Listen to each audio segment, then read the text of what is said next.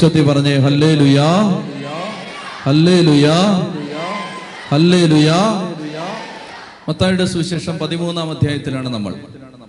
വളരെ വളരെ വളരെ പ്രധാനപ്പെട്ട ഒരു അധ്യായമാണത്. നമ്മൾ കഴിഞ്ഞ ആഴ്ചയിൽ ഒന്ന് രണ്ട് കാര്യങ്ങൾ വളരെ ആമുഖമായിട്ട് അതിൽ നിന്ന് കണ്ടിരുന്നു. വിതക്കാരന്റെ ഉപമ വിത്തുകളുടെ ഉപമ. ദൈവരാജ്യത്തെ സംബന്ധിക്കുന്ന ഉപമയാണത്. അത് നമ്മൾ ഒന്ന് രണ്ട് കാര്യങ്ങൾ അതിൽ നിന്ന് പറഞ്ഞിരുന്നു. എന്താണ് വഴിയരികിൽ വീണ വിത്ത്?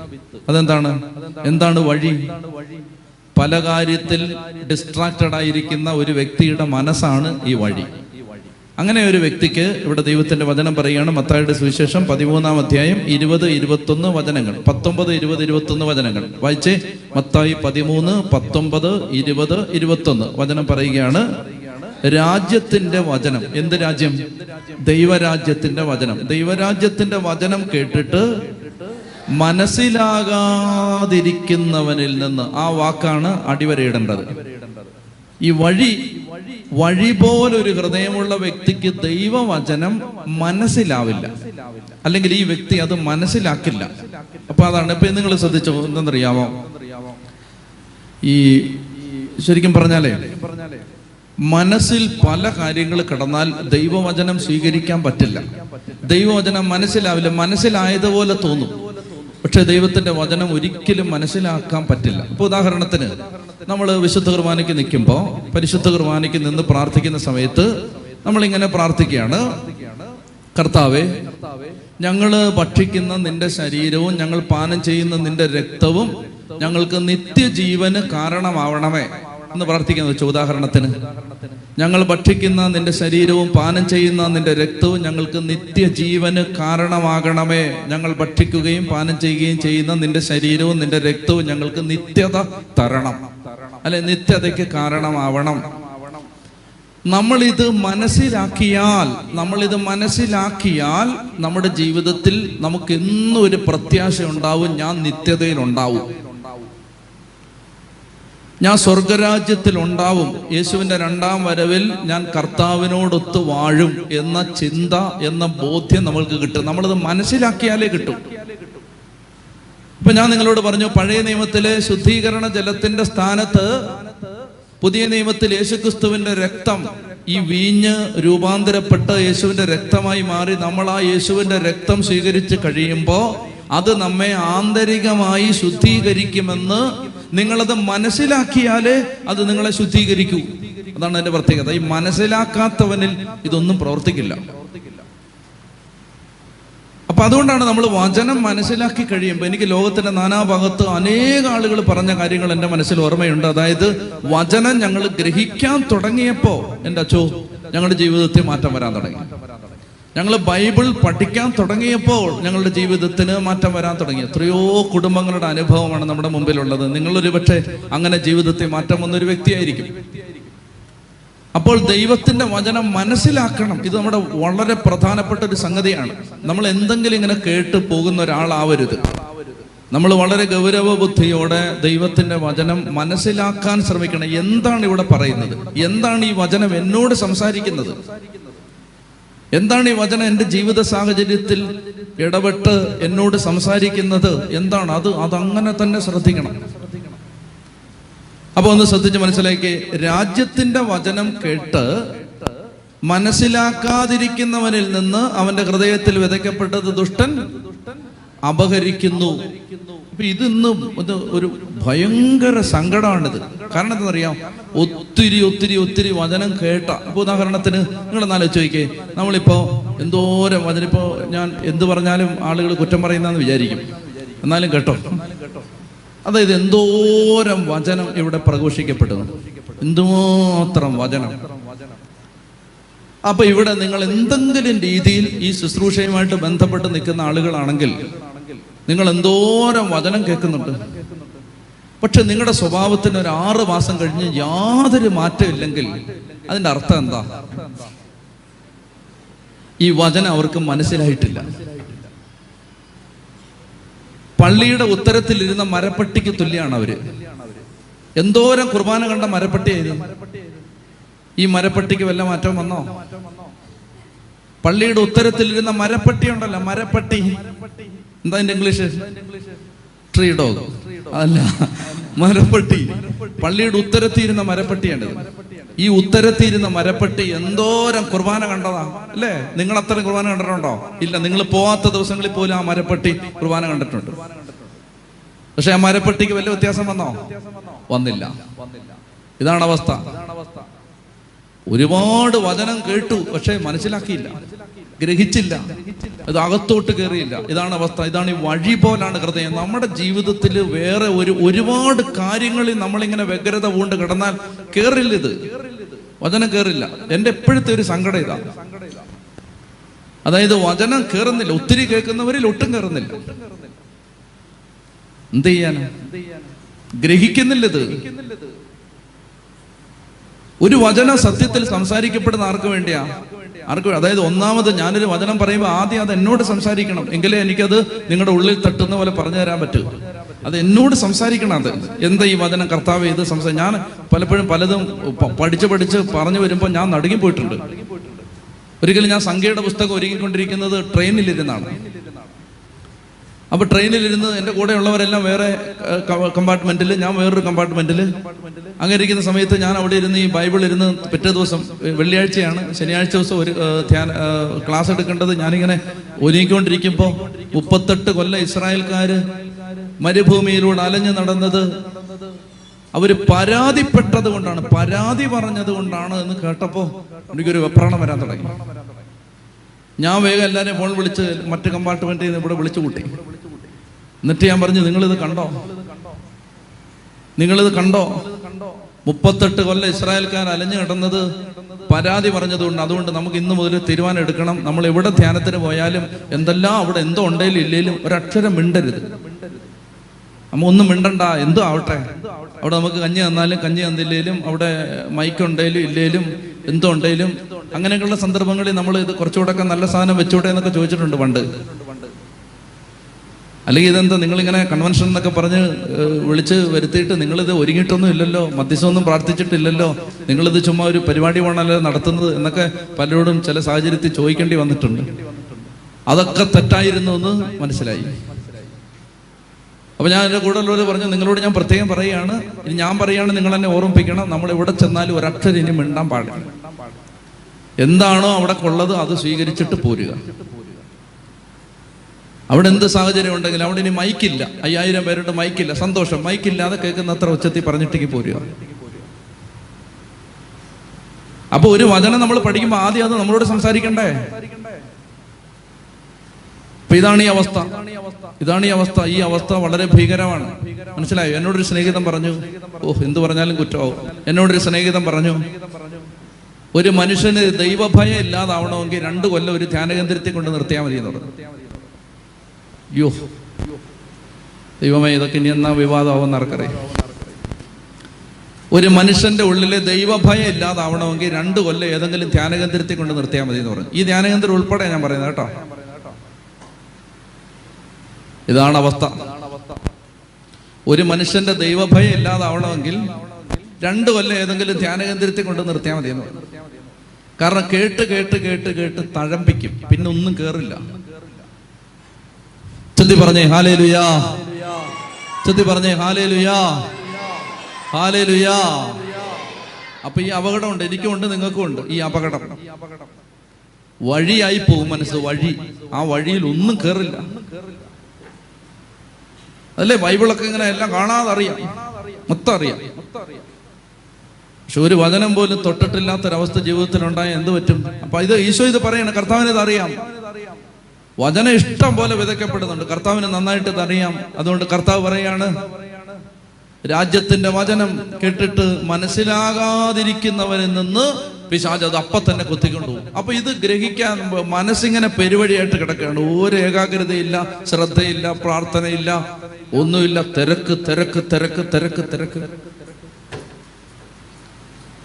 ഒറ്റയ്ക്കിരിക്കാൻ സമയമില്ല പ്രാർത്ഥിക്കാൻ സമയമില്ല മുറി അടച്ചിരിക്കാൻ സമയമില്ല. തിരക്ക് തിരക്ക് തിരക്ക് തിരക്ക് തിരക്ക്. അപ്പൊ എന്ത് സംഭവിക്കും? ഈ കേറുന്ന ഒന്നും ഇവിടെ ഇരിക്കില്ല എല്ലാം പോവും. പിശാജ് വന്ന് എടുത്തോണ്ട് പോകും ഹൃദയം തുറന്ന് പറഞ്ഞേ ഹാലേ ലുയാ ചെത്തി പറഞ്ഞേ ഹാലേ ലുയാ അതുകൊണ്ട് ദൈവവചനം പഠിക്കാൻ നമുക്കൊരു ഏകാഗ്രത ആവശ്യമുണ്ട്. ഏകാഗ്രത. നല്ല ഏകാഗ്രത വേണം. അപ്പൊ ഇതാണ് വഴി. രണ്ടാമത്തെ കർത്താവ് പറയുകയാണ് വചനം കേട്ടിട്ട് സന്തോഷത്തോടെ സ്വീകരിക്കുക എന്തു സന്തോഷത്തോടാണ് വചനം സ്വീകരിക്കുന്നത്? വചനം കേട്ടിട്ട് സസന്തോഷം സ്വീകരിക്കുകയും തന്നിൽ വേരില്ലാത്തതിനാൽ അല്പനേരം മാത്രം നിലനിന്നിട്ട് വചനത്തെ പ്രതി ക്ലേശവും പീഡയുണ്ടാകുമ്പോൾ തൽക്ഷണം വീണുപോവുകയും ചെയ്യുന്നവനാണ് പാറമേൽ വീണ വിത്ത്. അടുത്തത്. അതായത് വചനം വളരെ സന്തോഷത്തോടെ സ്വീകരിച്ചു പക്ഷെ അതിന് ആഴമില്ല. ഭയങ്കര വൈകാരിക അനുഭൂതികളൊക്കെ ഉണ്ടായി. ചാടി മറിഞ്ഞു ഒരു എക്സൈറ്റഡ് ഉണ്ടായി കരഞ്ഞു താഴെ വീണു. ആഹാ അത്രേ ഉള്ളൂ. നാല് ദിവസം കഴിയുമ്പോൾ Shankaran again in the coconut tree back to square one തീർന്നു. ഇരുത്തമില്ല ഇരുത്തമില്ല മച്ചുരുട്ടിയില്ല. അതുകൊണ്ട് ആദ്യ ആവേശം കാണിക്കുന്നവരെ സൂക്ഷിക്കണം. കുറച്ച് നാൾ അവിടെ നിൽക്കാൻ പറയണം. ഒരു ആറുമാസം മിണ്ടാതെ അവിടെ അടങ്ങി നിൽക്കാൻ പറയണം.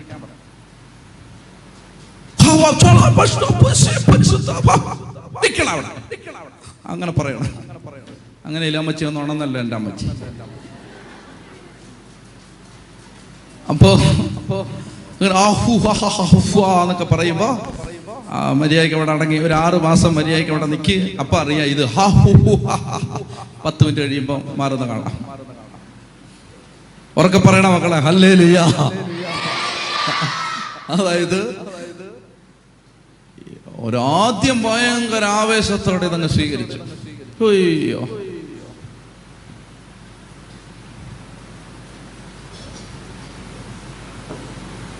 ഞാൻ തത്തമ്പള്ളി കൺവെൻഷൻ നടത്തിയിട്ട് തിരിച്ചു വന്നപ്പോൾ എനിക്കൊരു മെയിൽ വന്നു. ഞാൻ ഒരുപാട് പ്രതീക്ഷയോടാണ് ആ ധ്യാനത്തിന് വന്നത്.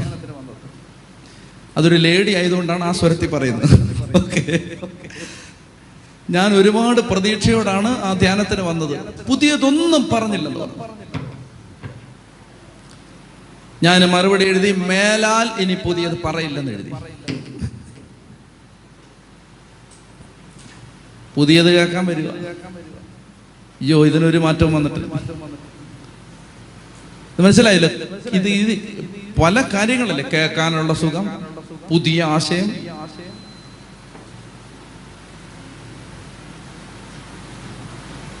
വേരില്ല.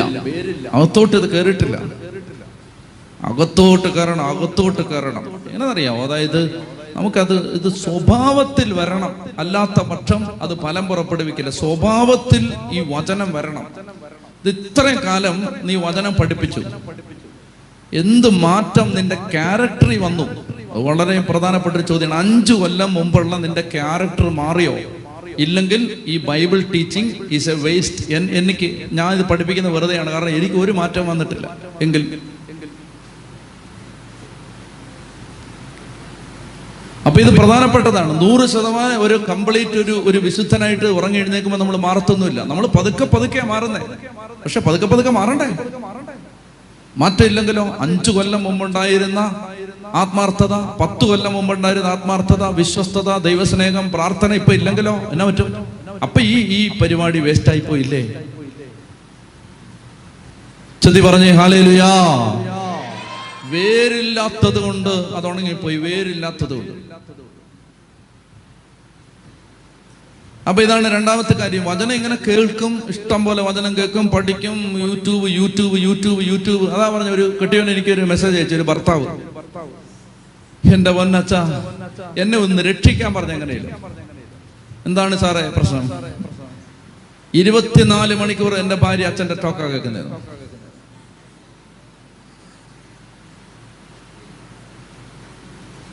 ഈ മനുഷ്യന് ഒരു ഗ്ലാസ് വെള്ളം കൊടുക്കില്ല.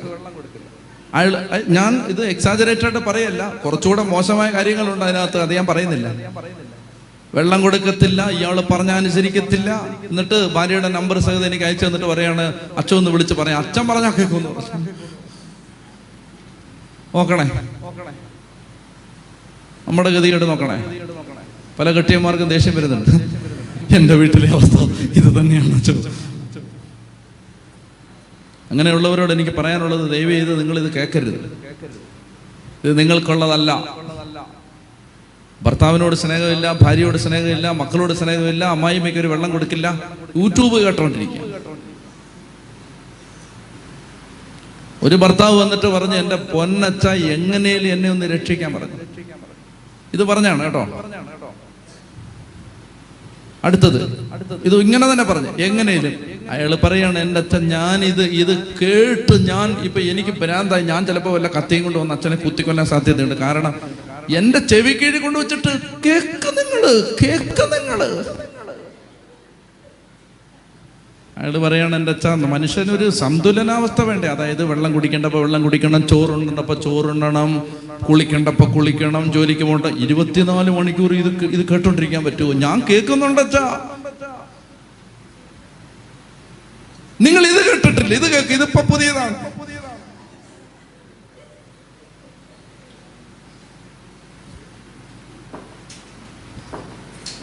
നിങ്ങൾ ആലോചിച്ചോക്ക് ഒരു വശത്ത് അനേകം മാനസാന്തരങ്ങൾ നടക്കുന്നു അക്രൈസ്തവര് ദൈവോധന കേൾക്കുന്നു മറുവശത്ത് കുറെ എണ്ണം ഒരു പണിയില്ലാത്ത കുറെ എണ്ണം മനുഷ്യനെ നാണം കെടുത്താൻ വേണ്ടി. എവിടെയും ചെല്ല നാണക്കേടാണ്. കാരണം എല്ലാ ഇത് ധ്യാനത്തിന് വളരെ സീരിയസ് ആയിട്ടിരിക്കുന്ന ചേട്ടന്മാരെ ശ്രദ്ധിച്ചാൽ മതി. അവർ ഇതിന്റെ ഇരകളാണ്. അവരിവിടെ വന്നിരിക്കുന്നത് ഇയാളെ ഒരു അവസരം കിട്ടിയാൽ കൊല്ലാൻ വേണ്ടി വന്നിരിക്കാൻ. ഇവിടെ തന്നെ ഉണ്ട് ഒരു മൂന്നാലെണ്ണം. എനിക്ക് നല്ല ഡൗട്ടുണ്ട് ഞാനതുകൊണ്ട് ഇന്ന് കൈവപ്പൊന്നും ഉണ്ടായിരിക്കുന്നതല്ല. അത് വന്നപ്പോൾ മുതൽ ആ ചേട്ടൻ വളരെ സീരിയസ് ആണ്. അതായത് ഇതാണ് സംഭവം ഇതാണ്. ഭാര്യ യൂട്യൂബിന്റെ അടിമയാണ്.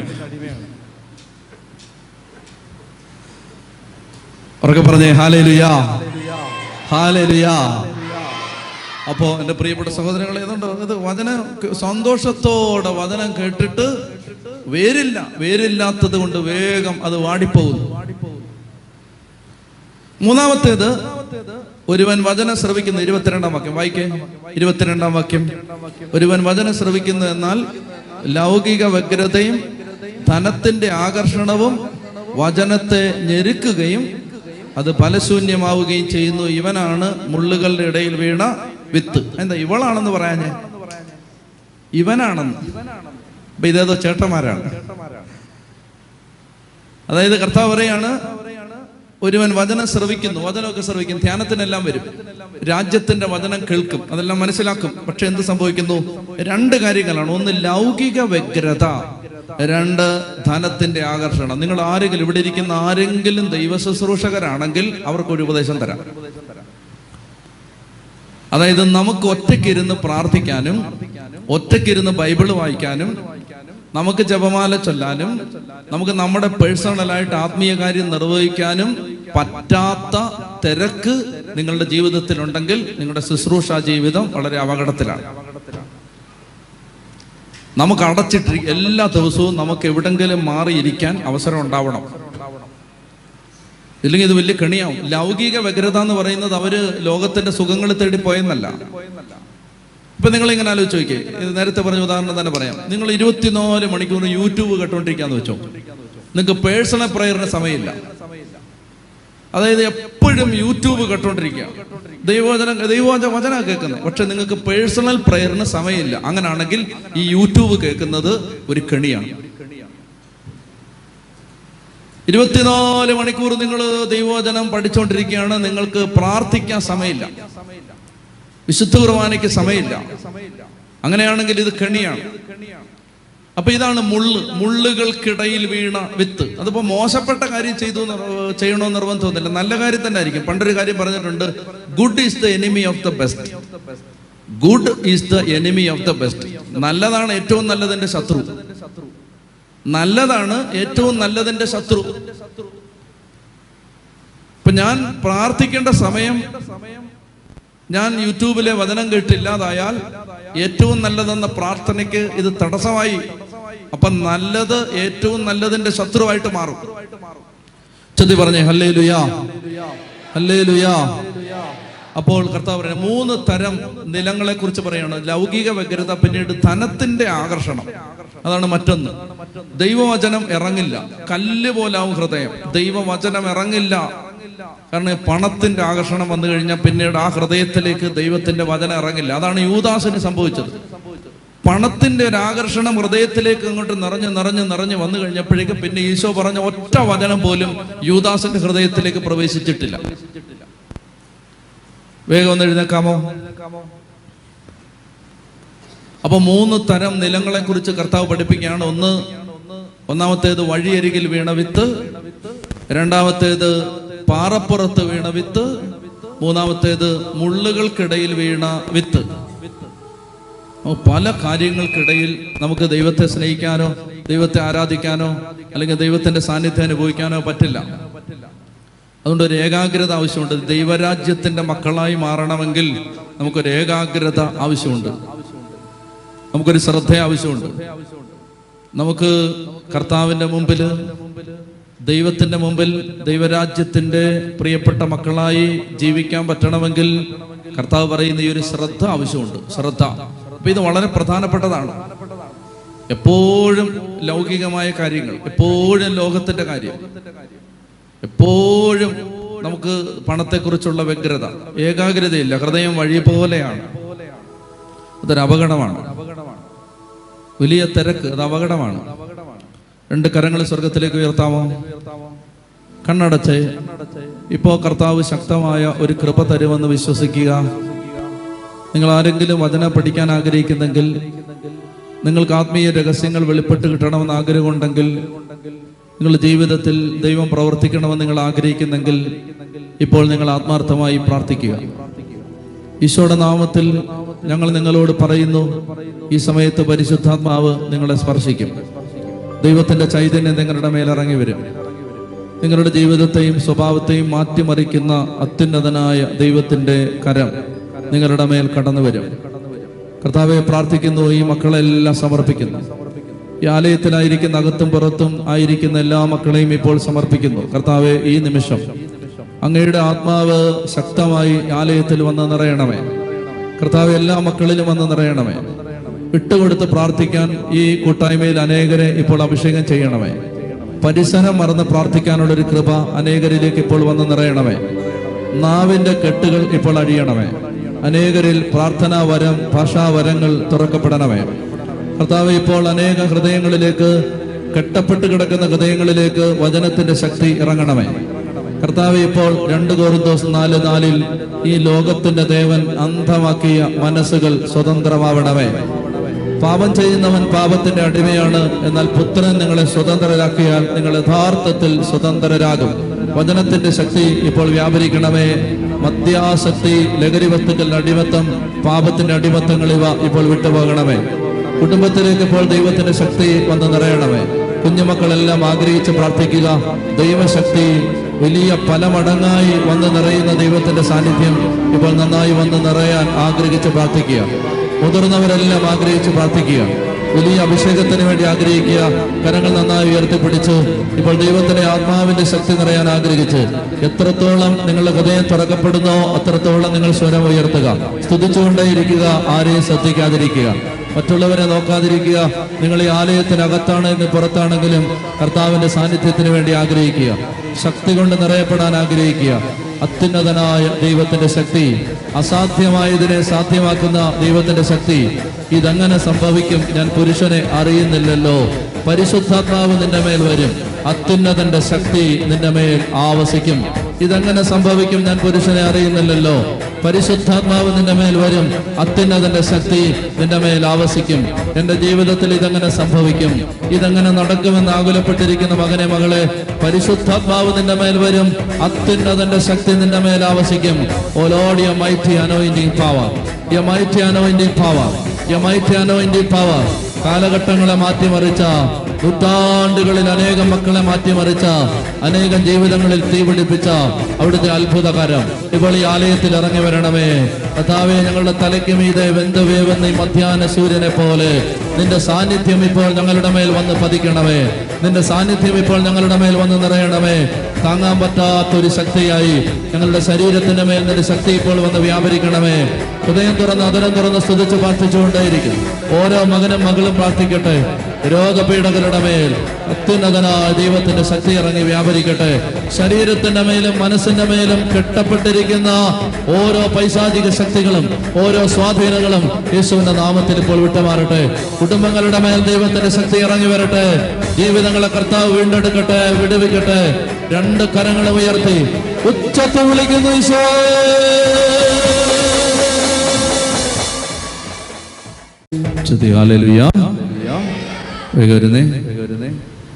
മൂന്ന് തരം നിലം. ഫലം പുറപ്പെടുവിക്കാത്ത നിലങ്ങളാണ്. ഒന്ന് വഴിയരികിൽ വീണത് ഒന്ന് വഴി പോലെ ഹൃദയം രണ്ട് പാറ പോലെ ഒരു ഹൃദയം മൂന്നാമത്തേത് മുള്ളുകൾ ഞെരുക്കുന്ന ഒരു ഹൃദയം. ഇനി നമ്മൾ കാണുന്നത് മൂന്ന് നല്ല നിലത്തിൽ മൂന്ന് തരം മൂന്ന് തരം നല്ല നിലം നമ്മൾ കാണുകയാണ്.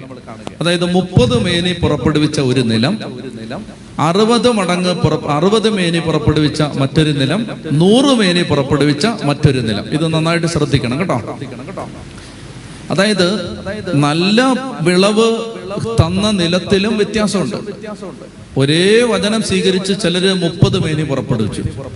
ഒരേ വചനം സ്വീകരിച്ച് ചിലര് അറുപത് മേനി പുറപ്പെടുവിച്ചു. ചിലര് നൂറ് മേനി പുറപ്പെടുവിച്ചു.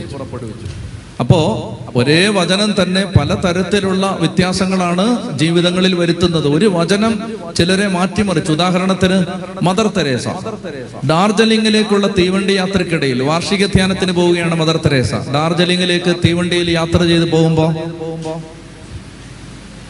ബാഗിനകത്തുണ്ടായിരുന്ന ചെറിയ ബൈബിൾ എടുത്ത് പ്രാർത്ഥനാപൂർവം തുറക്കുമ്പോൾ അതിനകത്ത് ഇങ്ങനെയാണ് കാണപ്പെടുന്നത്. ഈ ചെറിയവരിൽ ഒരുവന് ഇത് ചെയ്തു തന്നപ്പോൾ എനിക്ക് തന്നെയാണ് ചെയ്തത്.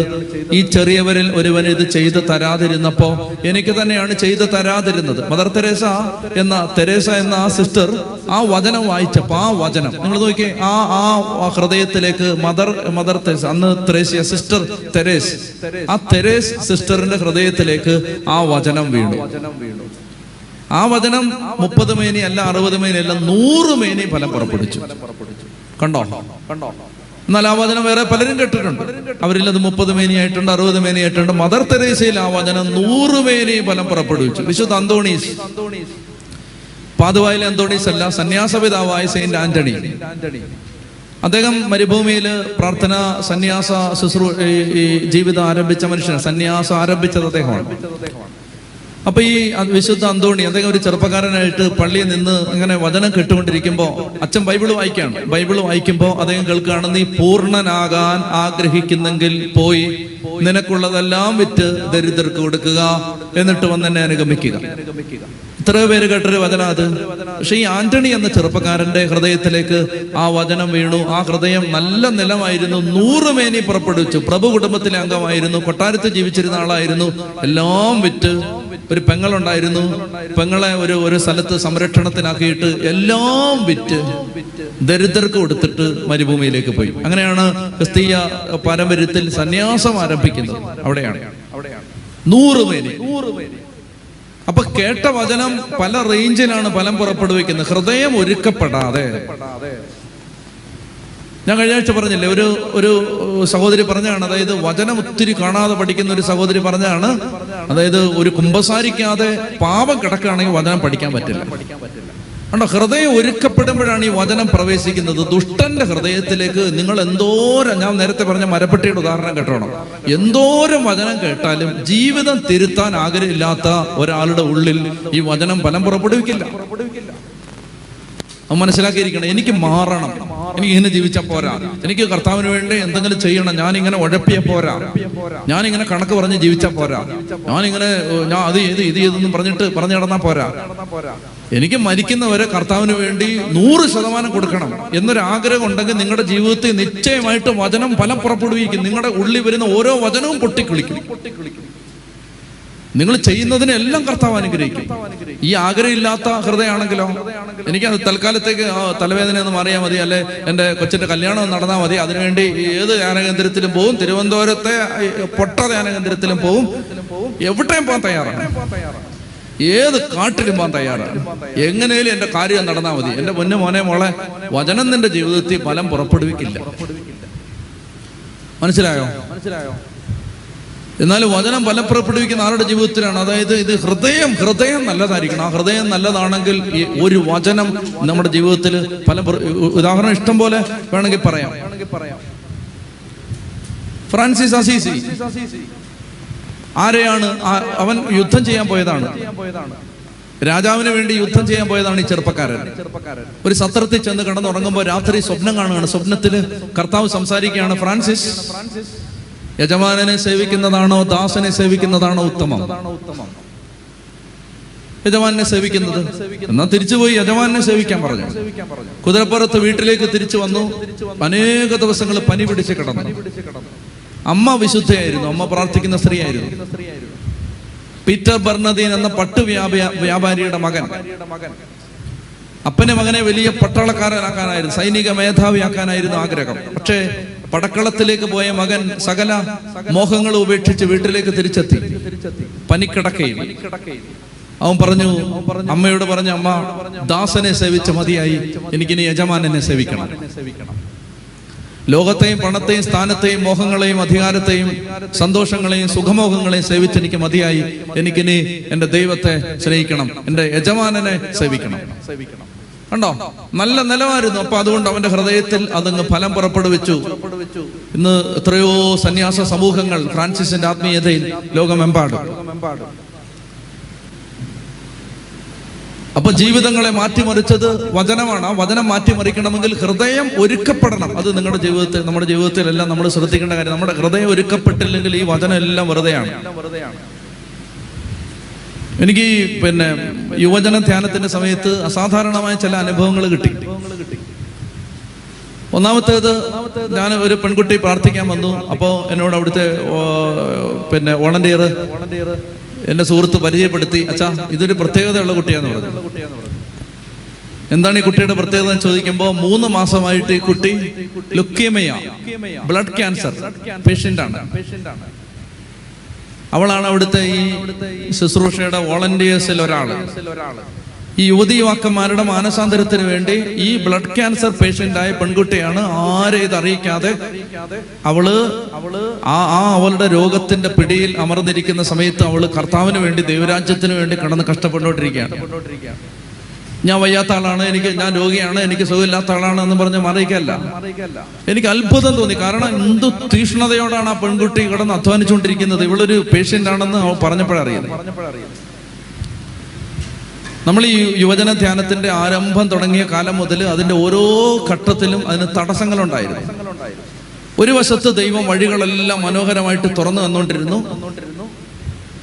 മറുവശത്ത് പിശാജ് പല ബുദ്ധിമുട്ടും ഉണ്ടാക്കാൻ ശ്രമിച്ചുകൊണ്ടേയിരുന്നു പലതരത്തിലും. അപ്പൊ ഒത്തിരി ചെറുപ്പക്കാർ ഇതിനു വേണ്ടി ശക്തമായിട്ട് പ്രാർത്ഥിച്ച് പ്രാർത്ഥിച്ച് പ്രാർത്ഥിച്ച് പ്രാർത്ഥിച്ച് ദൈവത്തിന്റെ സ്വരം കേട്ട് എല്ലാ കാര്യങ്ങളും അങ്ങനെ ചെയ്ത് മുന്നോട്ട് പോകുന്ന വഴിക്ക് കുറെ പ്രതിബന്ധം ഉണ്ടായി. അത് പറയാൻ സമയം കളയുന്നില്ല. ഈ ധ്യാന ദിവസങ്ങളിൽ പ്രധാനമായിട്ടും പിശാജ് നമ്മളെ വളരെയധികം പ്രകോപിപ്പിക്കാൻ ശ്രമിച്ചു. എന്താണ് എങ്ങനെ പ്രകോപിപ്പിക്കുന്നത്? നമ്മളിപ്പോ വചനം പറഞ്ഞുകൊണ്ടിരിക്കുമ്പോൾ ഒരുത്തം കാണുന്നു വെച്ചോ. നമുക്ക് ദേഷ്യം വരുമോ? തീർച്ചയായിട്ടും വരും. പക്ഷെ ആദ്യം ആ ധ്യാനത്തിന് കയറുന്നതിന് മുമ്പ് തന്നെ വോളണ്ടിയേഴ്സിനെ എല്ലാം കൂട്ടിയിട്ട് ഞാൻ പറഞ്ഞിരുന്നു. ഞാൻ നിങ്ങളോട് ആദ്യം തന്നെ ഒരു കാര്യം പറയുകയാണ്. പരമാവധി പിശാജ് ഈ ധ്യാനത്തിന് നമ്മളെ പ്രകോപിപ്പിക്കാൻ നോക്കും. പ്രതികരിക്കരുത്. പ്രതികരിക്കരുത്. ആരോടും വഴക്കിന് പോകരുത്. എന്ത് സംഭവിച്ചാലും വെറുതെ നോക്കിക്കൊണ്ട് നിൽക്കുക. അടിയപടിയാണെ പോയി പിടിച്ചു മാറ്റുക. പ്രൊവോക്ഡ് ആവരുത്. അത് ഞാൻ ആദ്യം തന്നെ കൂട്ടി എല്ലാവരെയും കൂട്ടി അവരോട് ഞാൻ പറഞ്ഞിരുന്നു. നമ്മൾ പ്രകോപിതരാവരുത്. എല്ലാ ടീമിനോടും പറഞ്ഞു. പ്രകോപിതരാവരുത്. നിങ്ങൾ കാരണം നമ്മൾ ചിലപ്പോൾ ഒന്ന് നമ്മളെ തല്ലും. മിണ്ടരുത്. പിശാജ് പല തരത്തിൽ നമ്മളെ പ്രൊവോക്ക് ചെയ്ത് ഈ ധ്യാനം കുളമാക്കാൻ നോക്കും. അനങ്ങരുത്. അവരെന്നെക്കാളും നല്ല പിള്ളേരാണ്. അതുകൊണ്ട് അവർ പിന്നെ ഞാൻ പ്രകോപിതനായെങ്കിലേ ഉള്ളൂ. അവർക്ക് പ്രശ്നമുണ്ട്.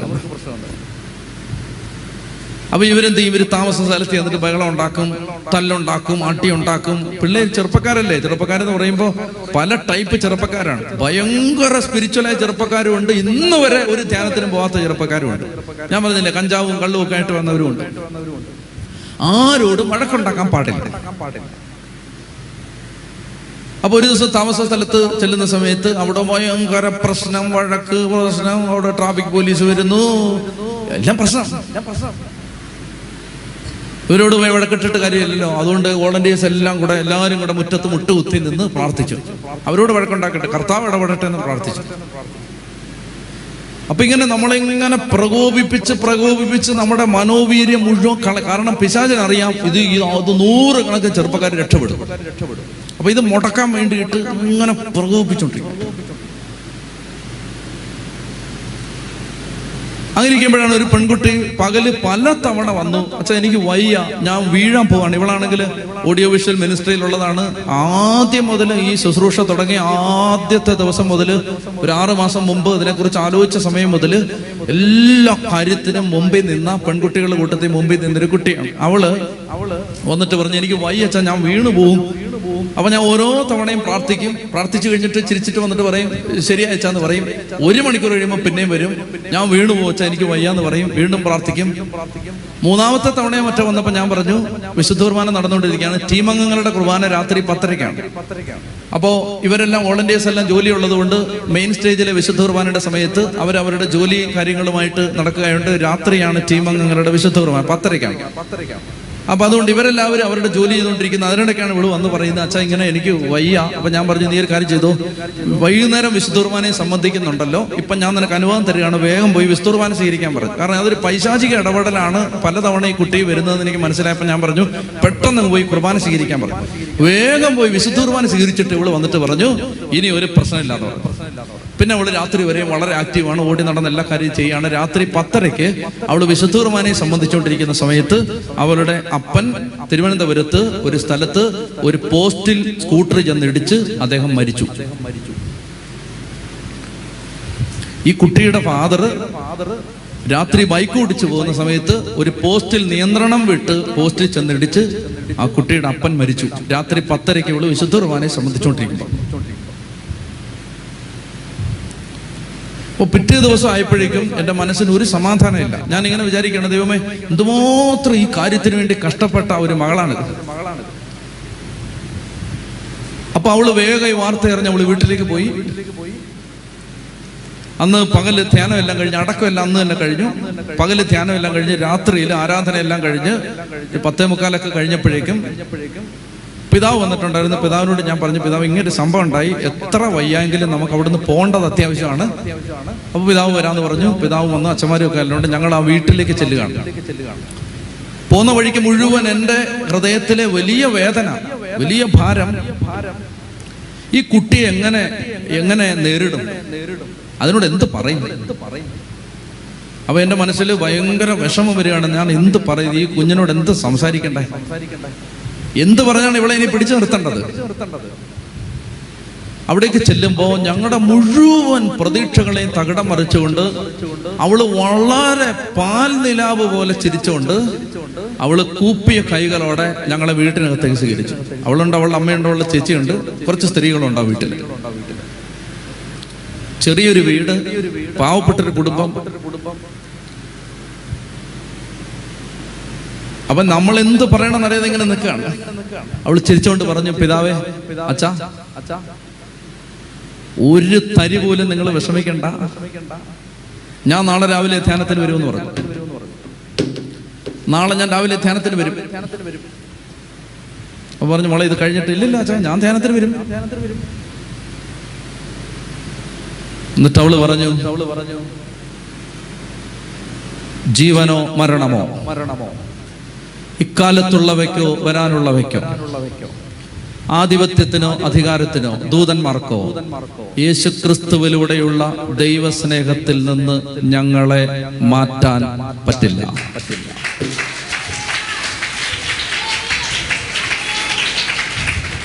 അതായത് അവൾ പറയുകയാണ് ഇതുകൊണ്ടൊന്നും ഞാൻ പുറകോട്ട് പോവില്ല.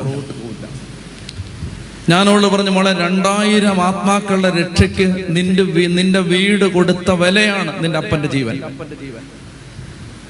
മോളെ രണ്ടായിരം ആത്മാക്കളുടെ രക്ഷയ്ക്ക് നിന്റെ വീട് കൊടുത്ത വിലയാണ് നിന്റെ അപ്പന്റെ ജീവൻ. അവൾ പറഞ്ഞു എനിക്കൊരു തരി പോലും സങ്കടമില്ല അച്ഛാ. കാരണം ഞാൻ അന്ന് വിശുദ്ധ കുർബാനയിൽ സംബന്ധിച്ചുകൊണ്ടിരിക്കുമ്പോഴാണ് ഇത് സംഭവിച്ചത്. അതുകൊണ്ട് എനിക്ക് ഉറപ്പാണ് ദൈവം അറിയാതല്ല ഇത് സംഭവിച്ചത്. എന്റെ അപ്പൻ സ്വർഗത്തിലാണ് അവൾ പറയാണ് എന്റെ അപ്പൻ സ്വർഗത്തിലാണ് ഇതിന് എനിക്ക് അതിനപ്പുറത്ത് തന്നെ വേണ്ട? എന്റെ അപ്പൻ സ്വർഗത്തിലാണ് ഞാൻ നാളെ രാവിലെ വരുമെന്ന് പറഞ്ഞു രാവിലെ ഞാൻ ധ്യാനത്തിനുണ്ടാവും. പിറ്റേ ദിവസം രാവിലെ അവൾ ധ്യാനത്തിനെത്തി. ധ്യാനത്തിന്റെ സമാപന ദിവസം അവൾ സ്റ്റേജിൽ കയറി ഈ ടെസ്റ്റ് മണി പറഞ്ഞു. അവൾ പറഞ്ഞു എനിക്ക് ഒരു സങ്കടമില്ല. എന്റെ മുമ്പിൽ മുമ്പോട്ട് നോക്കുമ്പോൾ ഇഷ്ടം പോലെ പ്രശ്നമുണ്ട് എന്റെ മനസ്സിൽ. ലക്ഷക്കണക്കിന് രൂപയുടെ ബാധ്യതയുണ്ട്. വീടെല്ലാം ലോണും പണയൊക്കെയാണ്. ബുദ്ധിമുട്ട് നല്ല പോലെ ഉണ്ട് എനിക്കൊരു സങ്കടമില്ല. എന്റെ സ്വർഗത്തിലെ അപ്പൻ എന്നെ പൊന്നുപോലെ നോക്കിക്കൊള്ളൂ എന്ന് പറഞ്ഞു. എന്റെ പ്രിയപ്പെട്ട സഹോദരങ്ങളെ ഇവളുടെ ഹൃദയം നല്ല നിലമാണ് അതിനകത്ത് വീണ വചനം എല്ലാം മുളച്ചിട്ടുണ്ട്. അതുകൊണ്ടാണ് ഇവൾക്ക് ഇങ്ങനെ പറയാൻ പറ്റുന്നത്. പറയാൻ പറ്റുന്നത് അല്ലെങ്കിൽ അവൾ കർത്താവിനെ വിട്ടിട്ട് പോയനെ. എന്റെ പ്രിയപ്പെട്ട സഹോദരങ്ങളെ അവൾ അവളുടെ ടെസ്റ്റ് പണി പറയുമ്പോൾ സകല മക്കൾ എഴുന്നേറ്റ് നിന്ന് കരങ്ങളടിച്ച് ദൈവത്തെ ആരാധിച്ചു. അപ്പൊ ഞാൻ പറഞ്ഞു വരുന്നത് എന്തെങ്കിലും കിട്ടിയിട്ടല്ല ഇത് എനിക്ക് അങ്ങനെ ചെയ്തു തന്നില്ല എന്നോട് അങ്ങനെ പെരുമാറിയില്ല എന്നെ കണ്ടപ്പോൾ ചിരിച്ചില്ല എന്നെ നോക്കിയില്ല അയ്യോ എനിക്ക് ഇങ്ങനെ ഇത് കിട്ടിയില്ല അതുകൊണ്ട് ഞാൻ പോവാണ്. അതുകൊണ്ട് എന്റെ ശുശ്രൂഷ ഇതോടെ അവസാനിക്കുകയാണ്. അവരെവിടെ കിടക്കുന്നു? ഈ കുട്ടി എവിടെ കിടക്കുന്നു? പറയുന്നത് മനസ്സിലാവുന്നുണ്ടോ? കർത്താവിന് വേണ്ട അതായത് ദൈവത്തിന്റെ വചനം ഇതിന്റെ ഉള്ളിലങ്ങോട്ട് വീണ് കഴിഞ്ഞപ്പോ അത് വചന ശരിക്കും സ്വീകരിച്ച് കുട്ടിയത് അവൾ പറഞ്ഞു ഇതുകൊണ്ടൊന്നും ഞാൻ പുറകോട്ട് പോയില്ലെന്ന് പറഞ്ഞു. അച്ഛാ ഇഷ്ടം പോലെ പ്രശ്നമുള്ള എന്റെ മുമ്പിൽ ഇനി. ഇഷ്ടം പോലെ പ്രശ്നം. ഞാനും എന്റെ അമ്മയ്ക്കും എനിക്കും എന്റെ അമ്മയ്ക്കും ഇനി ഇഷ്ടം പോലെ പ്രശ്നമുള്ളൂ ഞങ്ങളുടെ മുമ്പിൽ. ചേച്ചിയുടെ കല്യാണം കഴിഞ്ഞു. പക്ഷെ ഞങ്ങൾ പുറകോട്ട് പോകത്തില്ലെന്ന് പുറകോട്ട് പോകത്തില്ലെന്ന് ഇതുകൊണ്ടൊന്നും ഞങ്ങൾ പുറകോട്ട് പോകുന്നോ ദൈവരാജ്യ ശുശ്രൂഷ അവസാനിപ്പിക്കുമെന്നോ പിശാജ് കരുതിയിട്ടുണ്ടെങ്കിൽ പൊന്നു മോനെ നിനക്ക് തെറ്റി. നിർത്തില്ല നിർത്തില്ല. ചത്തി പറഞ്ഞേ ഹാലേ ലുയാ ചത്തി പറഞ്ഞേ ഹാലേ ലുയാ എന്റെ പ്രിയപ്പെട്ട സഹോദരങ്ങളെ നല്ല നിലത്ത് വീണ വിത്താണിത്. അതായത് അവിടെ എന്ത് സംഭവിച്ചാലും ശരി അവർ കർത്താവിന്റെ കൂടാണ്. ഞാൻ അവരോട് പറഞ്ഞു നിന്റെ അപ്പൻ ജീവിച്ചിരുന്നതിനേക്കാൾ മനോഹരമായിട്ട് ഇനി നിന്റെ വീട് മുന്നോട്ട് പോകാൻ പോവാണ്. നീ നോക്കിയോ സ്വർഗത്തിൽ ഇരുന്ന് നിന്റെ അപ്പൻ ഇനി പിന്നെ വീട് നിന്റെ വീട് നിയന്ത്രിക്കാൻ പോകണേ ഭൂമിയിലായിരുന്ന സമയത്ത് നിന്റെ അപ്പൻ ജീവനോടുണ്ടായിരുന്ന സമയത്ത് നിന്റെ വീട് അങ്ങനെ പോയോ? അതിന്റെ ഒരു പത്തരട്ടി വ്യത്യാസത്തിൽ നിന്റെ വീടിന് മുന്നോട്ട് പോകും. ദൈവം അതെല്ലാം ഏറ്റെടുക്കും. എന്റെ പ്രിയപ്പെട്ട സഹോദരങ്ങൾ അസാധാരണമായിരുന്നു. അസാധാരണ. അഞ്ച് വാർഷിക ധ്യാനം കൂടുന്ന അനുഭവമായിരുന്നത് അഞ്ച് വാർഷിക ധ്യാനം കൂടിയ അതുപോലൊരു അഭിഷേകം കിട്ടില്ല. ഈ കുട്ടി പറഞ്ഞ ഒരു വാക്കിൽ നമ്മുടെ മുഴുവൻ സങ്കടങ്ങളും ഇല്ലാതായി. നാണക്കേട് തോന്നി നമുക്ക് നമ്മളോട്. അതായത് ദൈവത്തിന്റെ വചനം സ്വീകരിച്ചാൽ അതായത് ചെറുപ്പക്കാര് നിങ്ങൾ അത് അഭിമാനിക്കണ്ടേ നിങ്ങൾ കേരള സഭ ഇങ്ങനെയുള്ള മക്കൾക്ക് ജന്മം കൊടുത്തിട്ടുണ്ട്. കേരള സഭയിൽ ഇങ്ങനെയുള്ള വിശ്വാസത്തിന്റെ വീരപുത്രന്മാരും പുത്രിമാരും പിറവിയെടുത്തിട്ടുണ്ട്. കഴിഞ്ഞ രണ്ടായിരം വർഷമായിട്ട് ദൈവവചനം ജീവിച്ച ഒരു ഒരു സഭയിൽ ഇതുപോലുള്ള നല്ല മിടുക്ക പിള്ളേരുണ്ട് ഇഷ്ടം പോലെ ഇഷ്ടം പോലെ. അപ്പൊ അതുകൊണ്ട് നമുക്ക് ഈ വിധക്കാരന്റെ ഉപമ കർത്താവ് പറയുമ്പോൾ രാജ്യത്തിന്റെ വചനം കേട്ട് അത് സ്വീകരിക്കണം സ്വീകരിക്കണം നമ്മുടെ ഹൃദയം ഒരുക്കപ്പെടണം. എഴുന്നേറ്റ് തന്നെ നമുക്കിന്ന് ഈ ആരാധനയിൽ ശക്തമായിട്ട് ഈശോയോട് പ്രാർത്ഥിക്കാൻ ദൈവമേ യാക്കോബസ്ലിക പറയുന്നത് പോലെ ഞങ്ങൾ വചനം കേൾക്കുക മാത്രം ചെയ്യുന്ന ആത്മവഞ്ചകരാകാതെ അത് അനുവർത്തിക്കുന്നവരുമായി തീരാൻ ഞങ്ങളുടെ മേൽ അവിടുത്തെ കരുണ ചൊരിയണമേ എന്ന് പ്രാർത്ഥിക്കാം. ഞങ്ങൾ വചനം കേൾക്കുക മാത്രം ചെയ്യുന്ന ആത്മവഞ്ചകരാകാതെ അത് പാലിക്കുന്നവരാവാൻ ഞങ്ങളെ സഹായിക്കണമേ എന്ന് പ്രാർത്ഥിക്കാം.